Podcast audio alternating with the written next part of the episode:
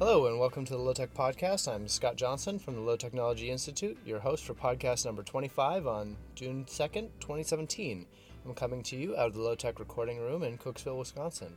Thanks for joining us. Today we'll be taking a look at Ralph Borsodi's book, Flight from the City. We'll also have our regular weekly news roundup, Institute updates, and our DIY feature. This week we're going to look at an eco friendly herbicide. Don't forget to follow us on Twitter. Our handle is at low underscore techno. Like us on Facebook, find us on Instagram, and check out our website, lowtechinstitute.org. There you can find both of our podcasts, our blog, and more. Today we're going to look at somebody who's thought a lot about the modern industrial age and how we're living with it. Ralph Borsodi was born in 1886 and he started out working in business in New York, but he became disillusioned with city living. He wrote three books about his study of the industrial society of a hundred years ago. Each one of them is available online, and I'll provide a link in the podcast page, or you can find them linked in the Lowtech library on our website. Just go to lowtechinstitute.org, click on Library in the menu, and then scroll down to the bottom uh, where it has philosophical or essay uh, think pieces, and you'll find links to these three books there. The Distribution Age is one of his books, and he lays out one of the most fundamental problems with industrial production. Of course, an industrialized process, be it building a car, harvesting corn, baking bread, or whatever, is more efficient in terms of good produced per hour of labor. Economies of scale make a factory streamlined and efficient by design. However, most people fail to realize that the flip side of this type of production, namely that it must be centralized, that is, instead of everybody going out on their own to grow tomatoes and spreading this action out across the country, a few places grow most of the tomatoes and a few factories turn them into ketchup and other products. I had a friend who worked in a ketchup factory, and he said after that he couldn't eat ketchup for like six months. He has all kinds of stories about hijinks in the ketchup factory. Anyway, all of these products must be then transported, stored, and marketed before getting to the consumer. The efficiencies gained through industrial production are lost through distribution, and Borsodi shows this over and over and over again. This Ugly Civilization is his second book, and it's a philosophical examination of our society and the influence of industrialization on it. He looks at factories in all aspects, from the building and products to workers and consumers. He examines the common person and social leaders, and contrasting those who prize quantity versus those who search out quality. The last section of the book looks at comfort and the difficulty industrial society has in providing it to society, even though that was the original goal of industrialization. At the turn of the Industrial Revolution, it wasn't thought that, oh, we're all going to be working in factories for 12 to 15 hours a day. No, no, no. It was thought that, hey, we'll automate this, we'll work two or three hours a day, and we'll have all the goods we need to survive and be comfortable. Well, obviously that hasn't happened, and today people are working longer hours than ever. Um, and yes, we live in material abundance, but that wasn't the point of industrialization. The point of industrialization was to give us more leisure time, but that hasn't happened. The book we'll be talking about today is called Flight from the City, and it was published in 1933, and it goes into detail about the accounting and efficiency of what we would call homesteading. The book is certainly a product of its time, which was dominated by the Great Depression. The short version of the book is that Borsodi packed up his family, who had been living in an apartment in New York, and moved them out to what was then the country. He bought a few acres and a rundown farmhouse and renovated it while growing and making much of their own food and clothing. And as a business person, as an accountant, he examined the efficiencies of doing things at home versus working for a living, earning money, and then buying things instead. And it turns out to be more efficient to grow and produce your own things than buy them, in many cases. Flight from the City, which has the subtitle An Experiment in Creative Living on the Land, is split into 10 chapters. The first eight are practical, covering domestic production of food, clothing, shelter, water, education, and financing. The final two chapters are more philosophical, examining self sufficiency. So, why don't we start at the beginning? And this is a quote In 1920, the Borsodi family, my wife, my two sons, and myself, lived in a rented home. We bought our food and clothing and furnishings from retail stores. We were dependent entirely upon my income from a none too certain white collar job. We lived in New York City, the metropolis of the country. We had the opportunity to enjoy the incredible variety of foodstuffs which pour into that great city from every corner of the continent, to live in the most luxurious apartments built to house men and women in this country, to use the speedy subways, the smart restaurants, the great office buildings, the libraries, theaters, public schools, all of the thousand and one conveniences which make New York one of the most fantastic creations in the history of man. Yet, in the truest sense, we could not enjoy any of them. How could we enjoy them when we were financially insecure and never knew when we might be without a job? When we lacked the zest of living which comes from real health and suffered all the minor and sometimes major ailments which come from too much excitement, too much artificial food, too much sedentary work, and too much of the smoke and noise and dust of the city. When we had to work just as hard to get to the places in which we tried to entertain ourselves as we had to get to the places in which we worked. When our lives were barren of real beauty, the beauty which comes only from contact with nature and the growth of the soil, from flowers and fruits, from gardens and trees, from birds and animals. So I don't think that even though, you know, a hundred years ago, uh, the life he's describing, I don't think that's too different from many of us, uh, where we are, you know, working for a, a, wage in a city and buying everything that we need.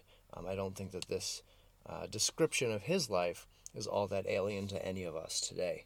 This is the setup uh, of the flight from the city, the account of the Borsodi family moving from New York out into the country.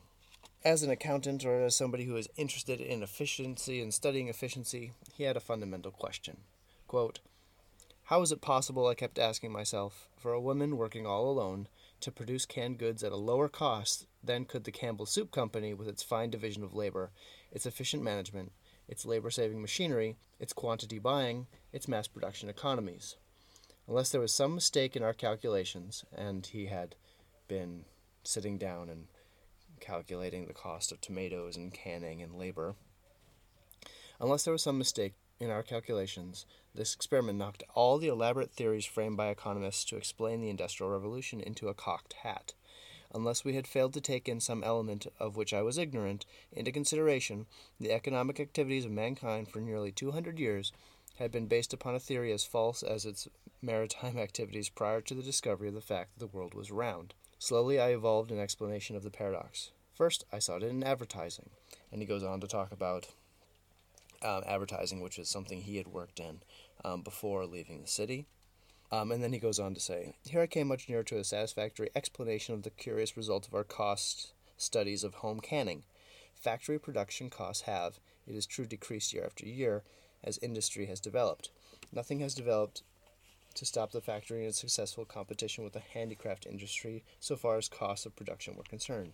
Our economists, therefore, took it for granted that the superiority of the factory in competition with the home would continue indefinitely into the future. What they overlooked, however, was that while production costs decrease year after year, distribution costs increase. The tendency of distribution and transportation to absorb more and more of the economies made possible by factory production was ignored. Transportation, warehousing, advertising, salesmanship, wholesaling, retailing. All these aspects of distribution cost more than the whole cost of fabricating the goods themselves. Less than one third of what the consumer pays when actually buying goods at retail is paid for the raw materials and costs of manufacturing, finishing and commodities. Over two thirds is paid for distribution. While we are busily reducing the amount of labor needed to produce things, as the technocrats really discovered, we are busily engaged in increasing the numbers of employed to transport, to sell, and deliver the goods which we were consuming.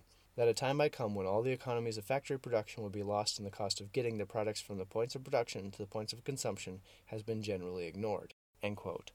And so this is something that I've tried out and played with myself. We grow and can a lot of the food and produce that we uh, eat. And while we're just getting underway here at our new location, where we used to live in St. Louis, we would grow and can a lot of tomatoes and other things. And if you compared the cost of growing and canning your own tomatoes, you might say, well, that's so much more work. But if you think about it, buying heirloom organic tomatoes uh, in a can at say Whole Foods, which is you know you have to compare quality to quality. They're really expensive cans of tomatoes, and so we were able to produce and grow and can our own tomatoes at a similar price, which is kind of counterintuitive because you would expect the factory produced tomatoes to be much cheaper, but in fact, if you really examine the economies of it, they're not. And Borsodi goes on to say that, uh, quote, distribution costs tend to move in inverse relationship to production costs. And later on, I discovered that more than two thirds of the things which the average family now buys could be produced more economically at home than could be bought factory made that the average man and woman could earn more by producing at home than by working for money in an office or factory, and that, therefore, the less time they spent working away from home and the more time they spent working at home, the better off they would be. End quote.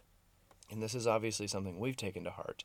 And while um, my partner works a full time job, uh, I spend a lot of time at home. And while I don't earn much of a wage right now, uh, I do a lot of the things that we would otherwise have to pay someone else to do, like roofing our house, or uh, building the garden, or growing the food, or building the beehives and things like that. Let's take the beehives for example. Uh, I recently bought a whole bunch of uh, wood uh, to build new beehives and frames.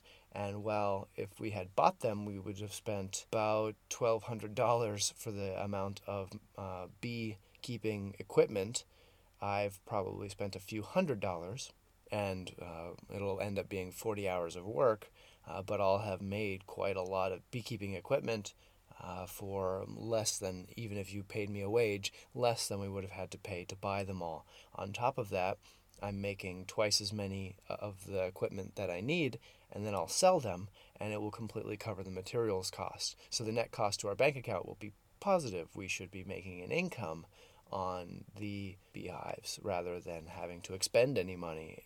I recently heard something on a, it was either an NPR interview or a podcast interview with somebody who was talking about the problem that engineers have when they look at problems. And I realized that I have often fallen victim to this trap where we look at the world as systems and uh, interlocking bits and we forget about the individual people. And I absolutely do fall a victim to this uh, occasionally. Um, and Borsodi, who you know is trained as an accountant, often falls into this trap as well, looking at the dollars and cents of every interaction, and doesn't really think about the the human factor. But in a couple places, he points out that quote Actually, our moving to the country was less inspired by the notion that we could reduce the cost of living than by the conviction that we could live better than we had in the city. So far as was concerned, better health was more in our minds than saving money. We sought to put pure food and fresh food rather than cheap food. The discovery that home production made it possible for us to enjoy better food at a lower cost than we had in the city came later. End quote. So I find it interesting that although he spends a lot of time talking about the economics of building and making things himself, they were really inspired by having better things. And that's, I feel, true for us a lot of times we buy uh, raw ingredients and I end up cooking rather than buying prepared foods for the most part. And I feel like we eat really well um, most of the time. Uh, and yeah, it does take more time, and I have to stop work at five so that I can cook dinner. But the dinners we eat, I I feel like are much better than we would be otherwise eating if we were buying prepared foods all the time. And that's just one example of uh, doing things for yourself ending up giving you a better quality than you would otherwise get. Another aspect of Flight from the City is the experimental nature of what he's doing. And this is something I really identify with um, as somebody who constantly is experimenting and trying out new ideas um, and very often failing and learning from those failures. Um, Borsodi says, quote, I cannot therefore make this point too strongly. The only alternative to experienced guidance is experimenting on a small scale. Mistakes can then be considered part of one's education. End quote. And this is true. Um, I am often guilty of biting off too much at one time. For example, um, I recently bought a whole bunch of wood to make the shingles for our house, um, but I bought wood that was not ideal, let's say, and therefore um, I have a large pile of wood in my garage right now that I'm going to have to split up into firewood, which is fine, um, and I'll certainly get some shingles out of it, but it won't be the most efficient use of all of that wood because I can't make shingles out of all of it. Nevertheless, it was a learning experience, and next time I buy wood to make shingles, I'll certainly know more exactly what I'm looking for. But that's what part of the experiment was, is learning what to look for, and I'll probably detail this in a blog post coming up, so others can learn from my mistakes and not have to repeat them. Borsodi also talks about raising animals um, and the ups and downs and experiments and the successes and failures they had with that. Quote, Eventually, we hope to produce all our own feed, as we believe it is thoroughly practicable and extremely profitable for homesteaders to do so. An acre devoted to corn, wheat, and half an acre devoted to alfalfa, soybeans, or clover would take care of the feed for all the livestock needed by the average family, especially if the fields are well fertilized and properly cultivated. Commercial feed has cost us consistently two or three times as much as farmers in the grain growing sections of the country receive for corn and other grain. Sometimes it has been four times as high. By the time freight, storage, and handling charges are added to the price the farmer has received, the price has no resemblance to that of the primary markets. Even though it costs the homesteader much more to raise feed than it does the farmer who operates a grain factory in the West, it would cost him less to do so than to buy feed. Since we have raised so little of our feed, what we have actually done with our livestock operations has been to substitute a feed bill monthly for the milk and butter bill and the egg and poultry bill which we used to receive in the city. The feed bills, however, have not only been much smaller, but have enabled us to enjoy a quality of dairy and poultry products much higher than we were able to secure in the city. End quote. And this is something we've thought about too, as we've had chickens for five years. Uh, we do spend money on chicken feed because I haven't had space to grow enough food to feed them without feed. But that 50 pound bag of chicken feed every few months is much less than we would otherwise pay for in eggs. And now that we live out in the country, I'm going to be growing corn and a couple other foods to supplement the feed that we buy for the chickens. And on top of that, we are going to begin selling eggs. And as we increase our chicken flock, uh, we have four chickens right now and already have way more eggs than we can possibly eat, and we've been giving them away to family. But as we increase to probably up to 10 chickens, uh, we'll start selling eggs. And the rate that we can sell eggs at is more than enough to cover the feed bill for all the 10 chickens, even if we have to buy every single bit of feed.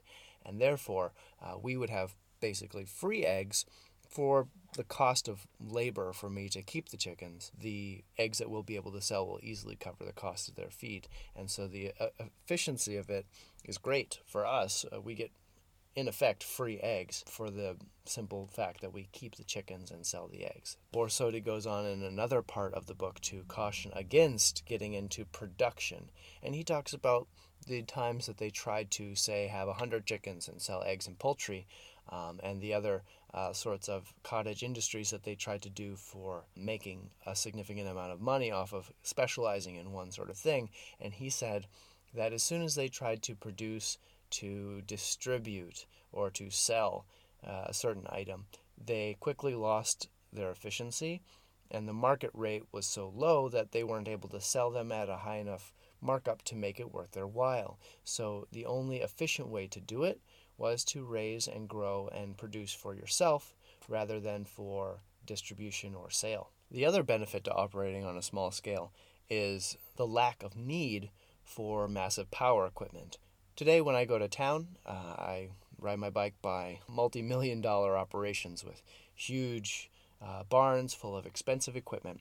And to do factory farming on such a large scale, industrial farming, you need these large pieces of equipment. These are fixed costs, even though agriculture is a variable return industry. Every year is going to be different. You're going to get different price for the different amount of food that you're able to grow.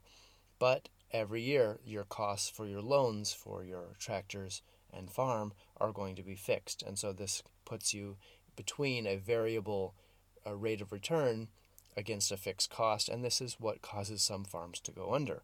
Well, on the small scale, Borsodi says, quote, We have experimented with the use of power in farming, but power is really unnecessary at the scale we operate. We have a Fordson tractor on our place, but it was purchased only because we had to clear the land on which we built our new home. It is more than paid for itself in excavating, in road making, and in hauling timbers and stones at Dogwoods, which is the name of their farm. Even the small garden tractor, which represents an investment of around $200, and I just want to note that was $200 back in the 1930s. Today, that would be about $2,000. Returning to the quote, it is of doubtful utility unless the homestead goes in for a field of corn, wheat, and other grains. Then, of course, either a horse or a small tractor becomes a paying investment, with the horse perhaps the better of the two under present conditions. It takes money to buy gasoline and oil. The fuel for the horse can be produced on the farm. The horse, too, makes it possible to reduce expenditure for fertilizer. No wonder that since the Depression there has been a decided increase in the use of horses for farming and a corresponding decline in the use of tractors. End quote. And this is really interesting because this is at the time when tractors became the new thing in agriculture. They became an important fixed cost at this time. It's the beginning of mechanized agriculture for much of the United States, and it's also the time at which many people bought tractors. Uh, during the uh, roaring 20s, when the economy was doing very well, they went into debt to buy new mechanized farm equipment and then, when the Great Depression hit, the Dust Bowl and other uh, ecological problems hit, they weren't able to make their payments and they lost their farms in the Great Depression. The Great Depression, uh, one of the knock on effects was the loss of farms. It's a common trope about a family losing their farm. It wasn't just because of ecological or climatological changes, it was because of these fixed costs in the agriculture industry when they bought tractors instead of using horses that could reproduce themselves, that could feed themselves, and could be used to produce fertilizer. It was a fundamental change in the farming economy, and Borsodi has recognized it and understood that when you're producing for yourself, you're producing on such a small scale, you don't need a tractor. And indeed, much of the work that I've been doing on around our house has been by hand, and it's been a lot of work but it's manageable for a person to do, even more so for two people. Now, it's not all great advice. He goes on for some at some length talking about linking the overeating of grains to tuberculosis for some reason, and there's some other medical quackery here. But for the most part, um, a lot of what he actually knows a lot about, which is um, farming and economy, uh, he does have a lot of good things to say. You just have to take with a grain of salt his uh, rather dubious claims about uh, medical links between different things uh, because it's not his area and he probably shouldn't have commented on them. After talking about food, he goes on to talk about the building and remodeling of the house that they took. And uh, something I really liked about Borsodi is that he is not, by his own admission, not a handy person. Uh, he did not grow up as a carpenter or with any of these skills. And uh, he with uh, great gusto takes on the learning of new skills and he says quote i learned that the deficiencies of experience and skill could be offset by the time and pains put into each job. Before i was through with my building operations on seven acres another one of their farms i came to the conclusion that much of the work which we think only skilled mechanics can do is quite within the capacities of any intelligent and persevering man or woman i'll add end quote. And this is, I think, even more so uh, today with uh, what we call around here YouTube University, uh, because, well, I have, you know, I'm generally pretty handy and can figure things out. Uh, I certainly go on to YouTube and look at how other people have done things uh, just to get an idea of traps to avoid or uh, perhaps tips that I might not have figured out for myself already. Um, so I think that if you give yourself time and space to experiment and a safety net so that you don't hurt yourself or fail too spectacularly, I think you can do a lot more than you give yourself credit for around your own house. Now, obviously, I should put in a disclaimer here. Don't monkey around with things that have the potential to kill you. Uh, so don't monkey around with electricity uh, without somebody competent there to give you a hand to show you what to do.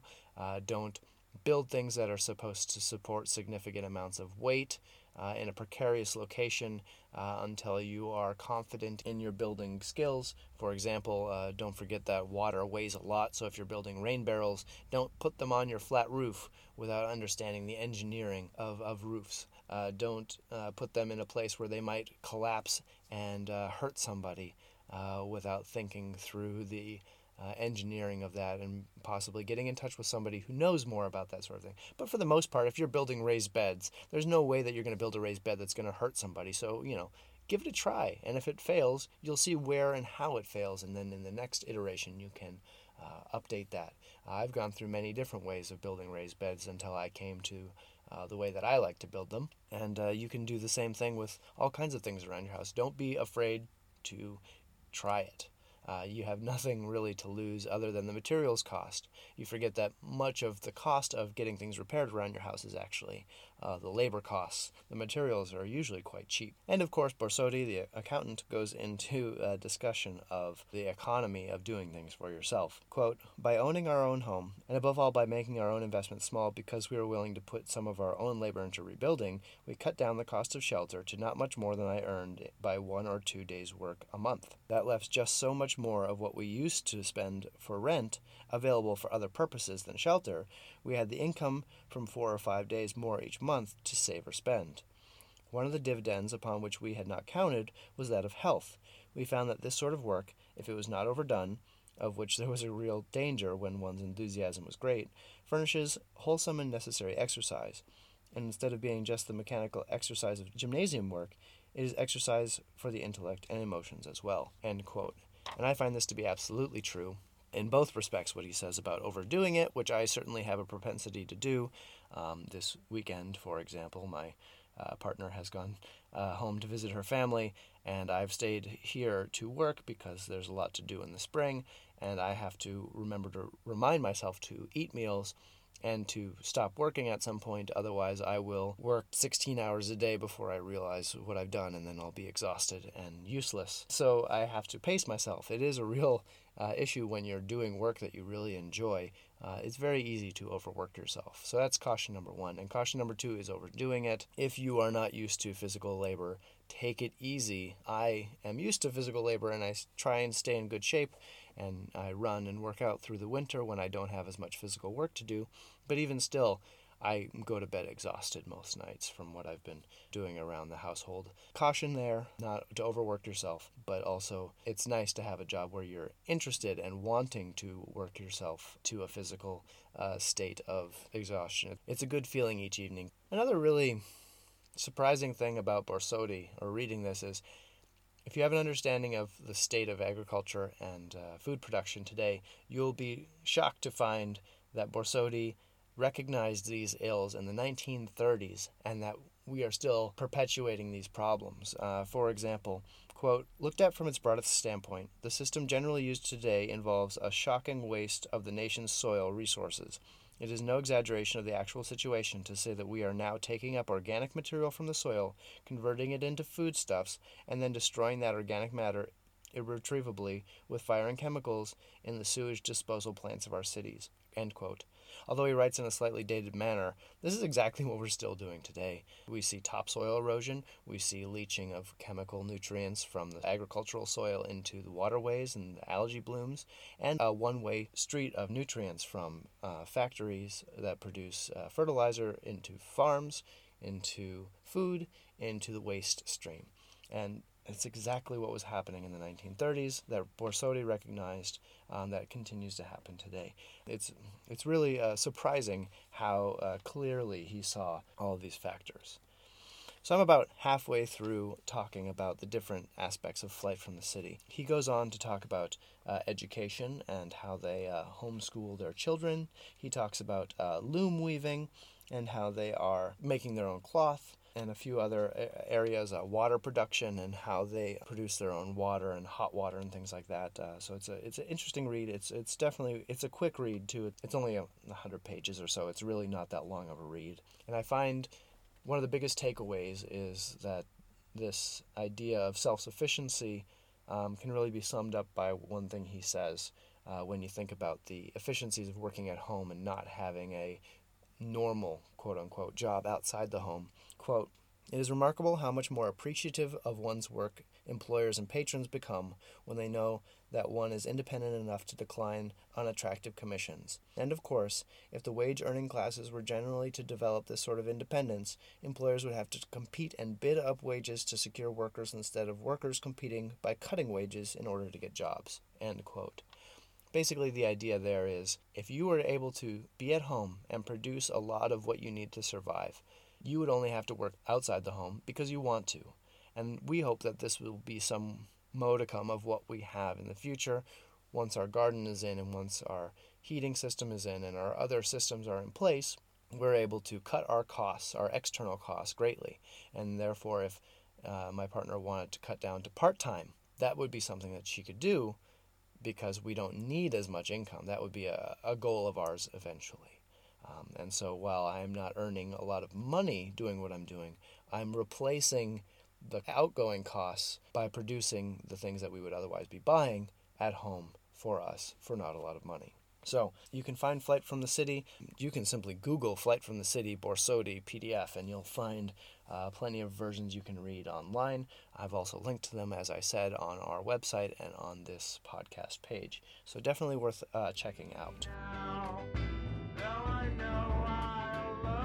Now, on to our DIY feature. This week I outlined a type of safe herbicide. It's actually so safe you could drink it. I wouldn't recommend it because it would be very vinegary and salty, but you could certainly drink it.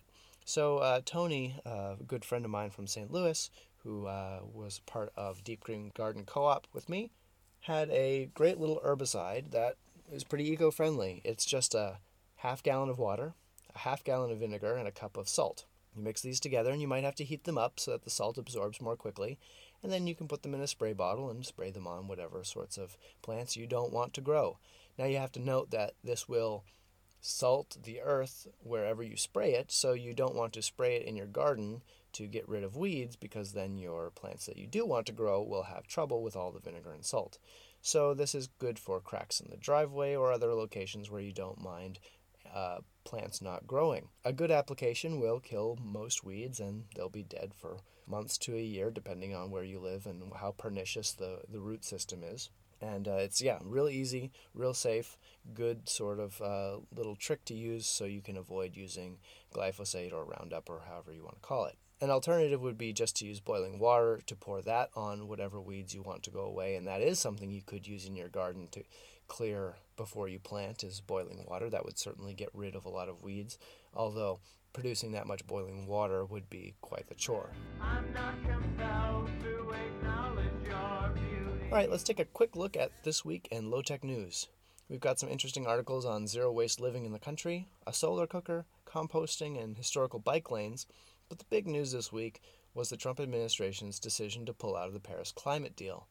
As a nonprofit, we have no official stance on any one piece of legislation or politician, but climate change and the future of humanity are core research interests here at the Institute, and we do have an educated point of view on climate pacts, uh, be they the Kyoto Protocols, from which the U.S. was conspicuously absent, or the Paris Agreement. These are all band aids on an arterial wound. None of these agreements examine the structure of our global world in a fundamental way. Their main goal is to allow our society to continue along the same trajectory as we are on now, just with different energy sources. How do I know this? It's simple math. Every gallon of gasoline, for example, is the distilled remains of 98 tons of prehistoric plant material. That is enough to fill an entire train boxcar or cover 40 acres of farmland.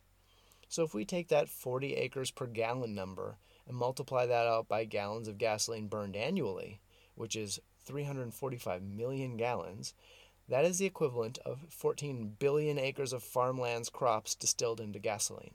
Right now, 11% of the world's land is arable, according to the World Bank. This means we have 3.5 billion acres of farmland available right now. We use almost five times the concentrated energy of all of the world's crops just to drive our cars. This doesn't even touch on energy generation or other uses if you think about it, crops and really gasoline are stored solar energy, right? The sun shines on the crops, the crops make biomass, that biomass is distilled into gasoline. The sun's combined output globally on an annual basis are one fifth of the amount of gasoline we burn every year. So we are not growing enough biomass on our farmland to cover a fifth of our gasoline needs for vehicles. Uh, right there, we know that we're not getting enough energy incoming from the sun to even just drive our cars around. I can look at this another way and show you the same thing. A gallon of gasoline is the equivalent of 34 kilowatts of energy. A low energy use house uses 10 kilowatt hours uh, a day. A high energy house uses about 30 kilowatt hours of energy a day. So if we multiply that out, it's about 12 billion kilowatts or 12,000 gigawatts of energy used in gasoline to drive ourselves around each year. 12,000 gigawatts.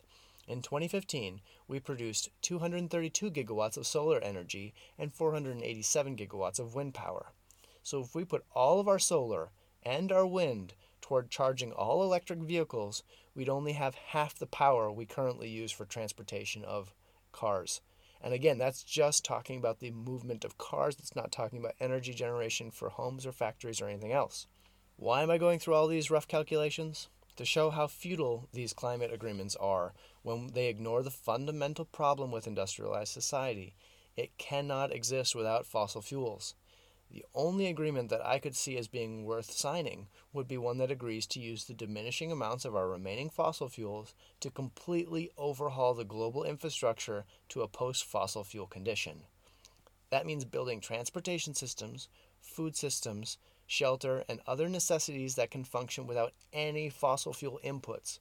This would have to be a worldwide effort on the level of expenditure of the last World War. Nobody is talking about this.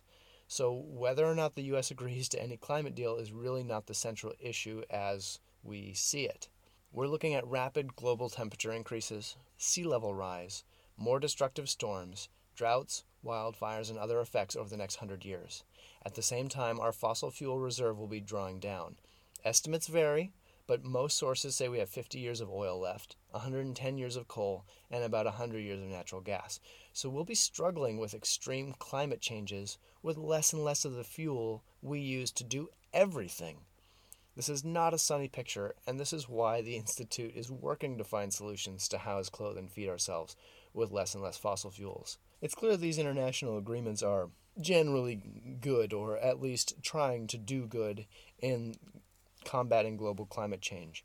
But unless people face up to the reality that our way of life is completely undergirded and supported by the use of fossil fuels, and until we realize we need a completely different transportation, food, and other support systems that do not use fossil fuels at all, until that realization is made, there's going to be no real change by any of these agreements. And I hate to end on such a sad and dour note, but that is the reality as as we see it. This isn't a, a made up opinion.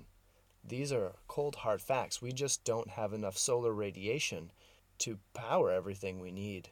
We can't keep living like we are because we are using so much concentrated energy from the fossil fuels that we're burning through hundreds of years of energy, of solar energy each year by using fossil fuels. We're using much more energy than we have coming in. It would be like spending everything on a credit card and then the bill coming due and your income not matching what your expenditures are. We're spending more than we're making in terms of energy, and that is not sustainable, period.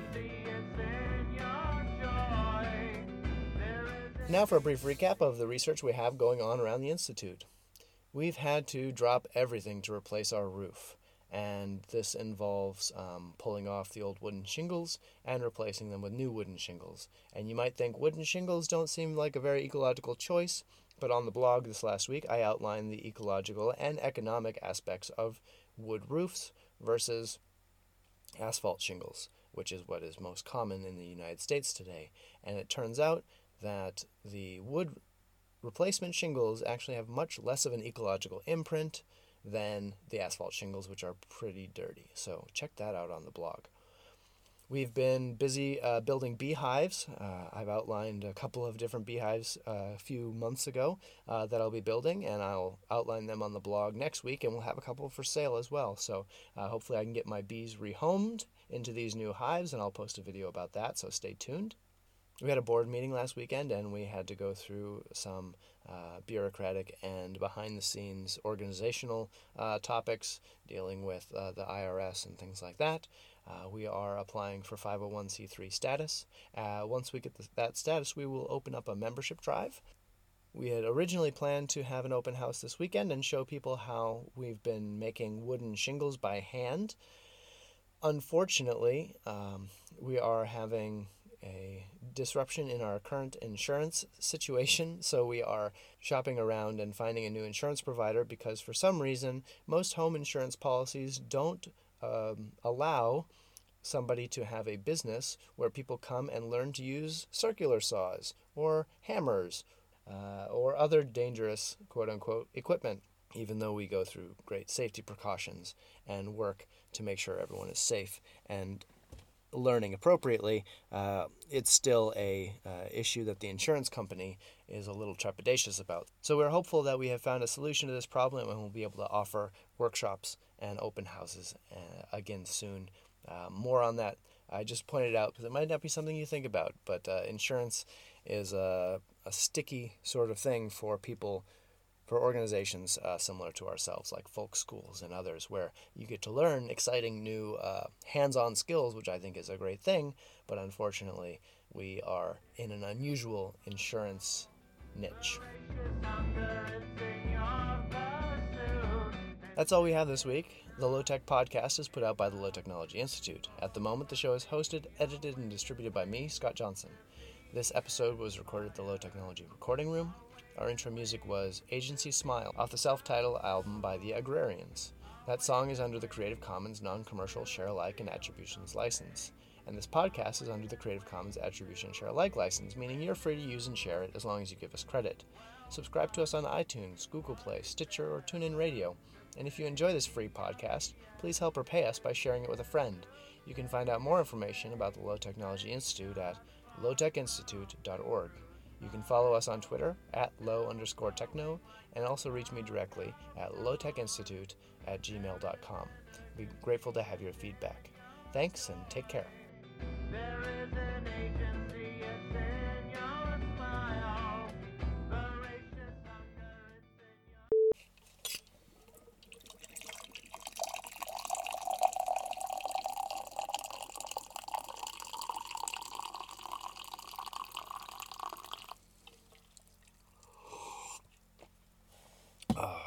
That is good tea.